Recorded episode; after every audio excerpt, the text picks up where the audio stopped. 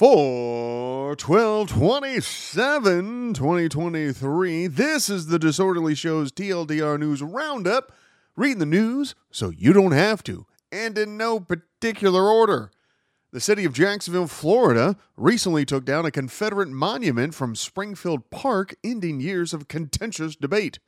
This initiative was led by Mayor Donna Deegan, who clarified that the object was not to erase history, but to foster a sense of shared humanity and equality.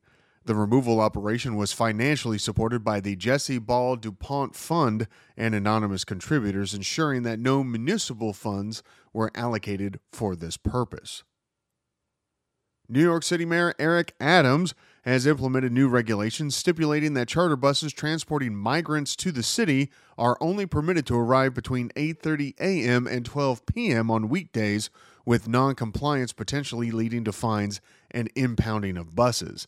This directive coincides with Mayor Adams' appeal to the federal government for assistance and a national strategy for resettlement in anticipation of an influx of migrants. A federal judge has previously halted an Idaho law that sought to prohibit gender affirming health care for transgender minors, declaring it unconstitutional. Slated to be enacted on January 1, 2024, the law would have criminalized the provision of such medical care, making it a felony offense. The judge's decision to block the law was grounded in its violation of the Due Process Clause and the Equal Protection Clause of the U.S. Constitution. Judge Brian Cogan of the Eastern District of New York denied a petition by the infamous criminal Guzman, dismissing his defense arguments and unveiling sealed evidence that suggests Guzman still controls billions in assets. Judge Cogan raised questions about the sources of Guzman's legal funds and why his wife doesn't have access to his assets. Once the leader of the Sinaloa cartel, Guzman was extradited to the U.S. in 2017 and convicted of drug trafficking in 2019.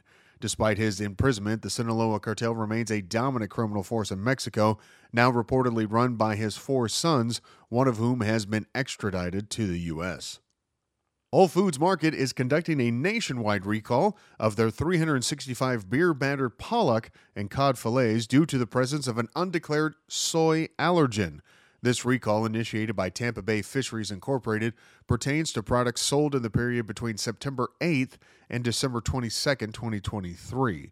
The New York Times has initiated a federal lawsuit against OpenAI and Microsoft, alleging that they used the newspaper's stories to train their chatbots without authorization. This action, according to the Times, undermines its capacity to deliver its services and compromises its journalistic integrity. The lawsuit demands accountability from OpenAI and Microsoft for what the Times claims is the unlawful use of its valuable content. The media company is seeking billions of dollars in damages, arguing that these tech firms have exploited its works to develop competitive AI products without any form of compensation or consent. Michigan's Supreme Court has declined to consider appeal aimed at barring former President Donald Trump from appearing on the state's primary election ballot. The Michigan court dismissed the case on procedural grounds without delving into the specifics of whether the January 6th events amounted to an insurrection or determining Trump's involvement in them. A federal appeals court has provisionally halted a broad import ban on Apple's latest smartwatch models, providing the U.S. Customs Department an opportunity to assess Apple's redesign of these devices. This ban, which is specifically on imports and not sales, hasn't prevented third party retailers such as Best Buy, Target, Walmart, and Amazon from offering the implicated Apple Watch models.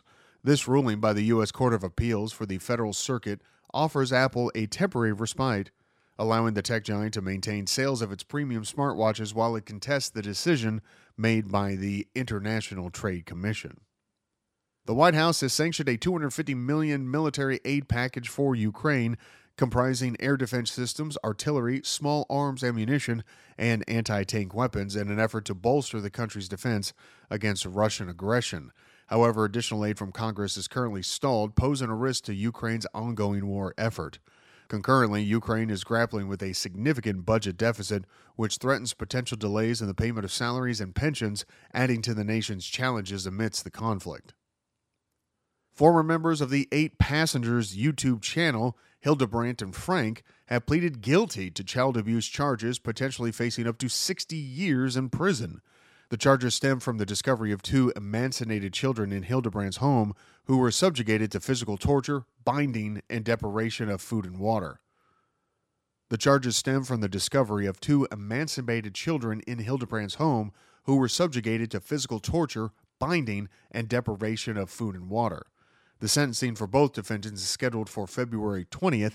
The prosecution has expressed satisfaction with the plea deals, noting their significance in sparing the children from the ordeal of testifying in court.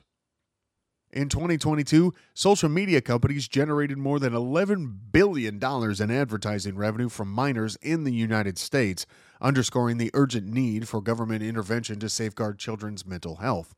Instagram topped the list by earning the highest ad revenue of 4 billion from users aged 13 to 17, followed by TikTok with 2 billion and YouTube with 1.2 billion. This substantial revenue stream has raised concerns among lawmakers and experts about the detrimental impact of social media on youth mental health. A Tesla engineer sustained injuries in an accident involving a robot at the company's factory in Texas. The incident happened when the engineer was engaged in programming software related to the cutting of car parts from aluminum. During this process, the engineer became entangled with the robot and managed to extradite himself, but not without consequence. The escape involved falling down a chute, resulting in the engineer leaving a trail of blood. In a remarkable incident in northwest Indiana, a 27 year old man was rescued after spending six days trapped in his crashed truck under a bridge. His plight came to light when two fishermen stumbled upon the severely damaged vehicle. Upon making contact with the truck, they heard the man speak and promptly called 911 for assistance. Remarkably, the man managed to survive those six days by drinking rainwater. Notably, he had not been reported missing during this time. Following his discovery, he was airlifted to Memorial Hospital to receive treatment for life threatening injuries, of course, that were sustained in the accident. Beginning in 2024, California will implement a new law mandating large retail stores to establish gender neutral toy sections in addition to the traditional boys and girls sections. This legislation is designed to promote inclusivity and provide more choices for consumers by consolidating similar products traditionally marketed to either girls or boys in a single aisle. This approach also encompasses toys that are universally appealing, irrespective of gender. Retailers who fail to comply with this new law will face a fine of $250 for the first offense and $500 for subsequent violations, underscoring the state's commitment to fostering an inclusive shopping environment though I haven't read up on the law, but okay, 250 for the first offense, 500 for the subsequent. Is that per toy or per slighted person? I'm I'm un, not understanding how they're going to enforce where that is. But authorities in the Peravia province carried out a search for Tampa Bay shortstop Wander Franco, but he was not located at his residence. Despite being on leave from the team, Franco will continue to receive his salary and accrue service time this leave comes amid allegations by three women who have accused Franco of having relationships with them when they were minors. Starting January 29th, Amazon Prime Video is introducing commercials into its shows and movies, with members being given the choice to pay an additional three bucks per month for the ad-free viewing experience. This strategic, eh, using that term loosely, move by Amazon to integrate advertising and offer a premium for ad free content aligns with the company's objectives to get more money to fund the things that they need to do because nobody wants to buy Prime.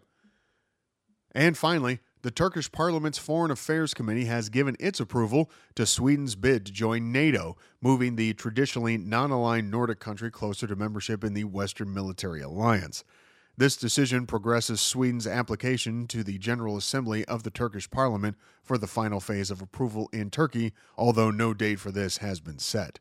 Turkey, a long-standing NATO member, had previously stalled Sweden's membership for over a year, citing concerns over Sweden's perceived leniency towards groups that they consider security threats, including Kurdish militants and a network blamed for a failed 2016 coup.